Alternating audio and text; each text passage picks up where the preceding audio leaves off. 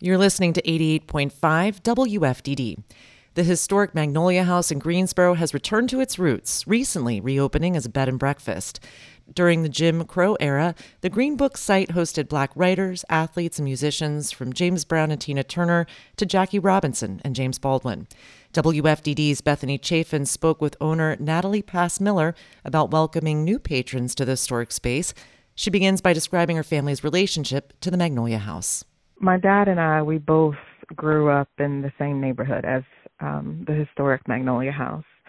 And my dad, Samuel Pass, um, he was one of the the knuckleheads that would be running up and down the street, um, you know, looking for to see oh, well that fancy car that's pulling up, or who's getting out of the car, and who's you know I think it was Joe Tex.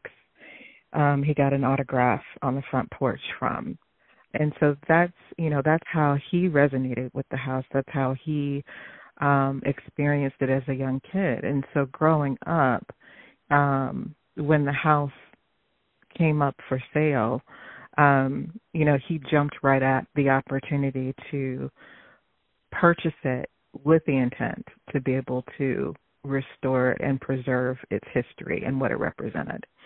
So it being an inn um, or bed and breakfast has always been a part of the overall goal what kinds of primary documents and sources did you all use to guide you in some of your renovations and updating, but holding that history as your guiding principle?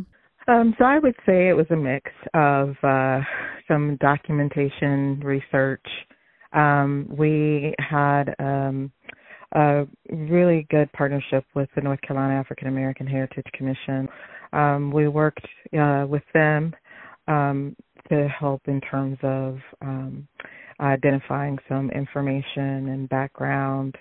Um, oral stories um, have big, been a big component for us um, when we think about Black history and uncovering of that history.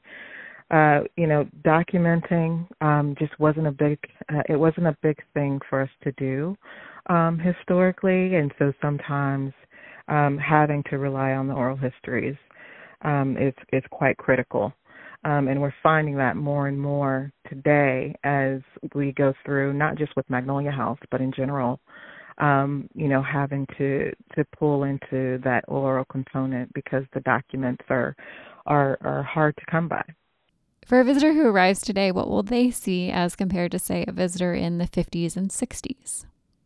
Today, if they when they walk through the house as of December, um, of this past 2021, they would actually be walking through a 100% replica of the functioning Green Book Hotel from the 50s and 60s, um, which is our overall goal when we think about, you know, creating that immersive learning experience.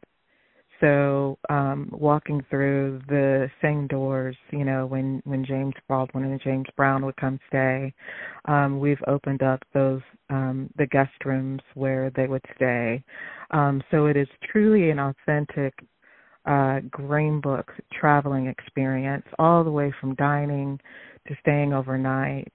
Um you know that that's what that was that's what they would experience today when they walk through the doors what other things related to the Magnolia House are you currently excited about? We've reopened our Sunday brunches. So every Sunday between 11 and 3, we are super excited um, you know, to open our doors to the community and they just come in and, you know, they can spend the day with us in in the house. And, you know, I we miss that a lot uh because a lot of our brunchers had those oral stories and you know, they were able to relive those moments and we could share that with them during COVID, we also uh, worked with uh, the UNCG students um, around our STEM program and launched that with our what we have now our virtual reality preservation technology and the programming with that. So there's going to be more work um, going on in that space um, in terms of telling these stories. So we've we've got a, quite a bit going on, um, but we're just really excited to be back in business and we just ask the community to come on back and join us in this movement that we got. It was just getting started.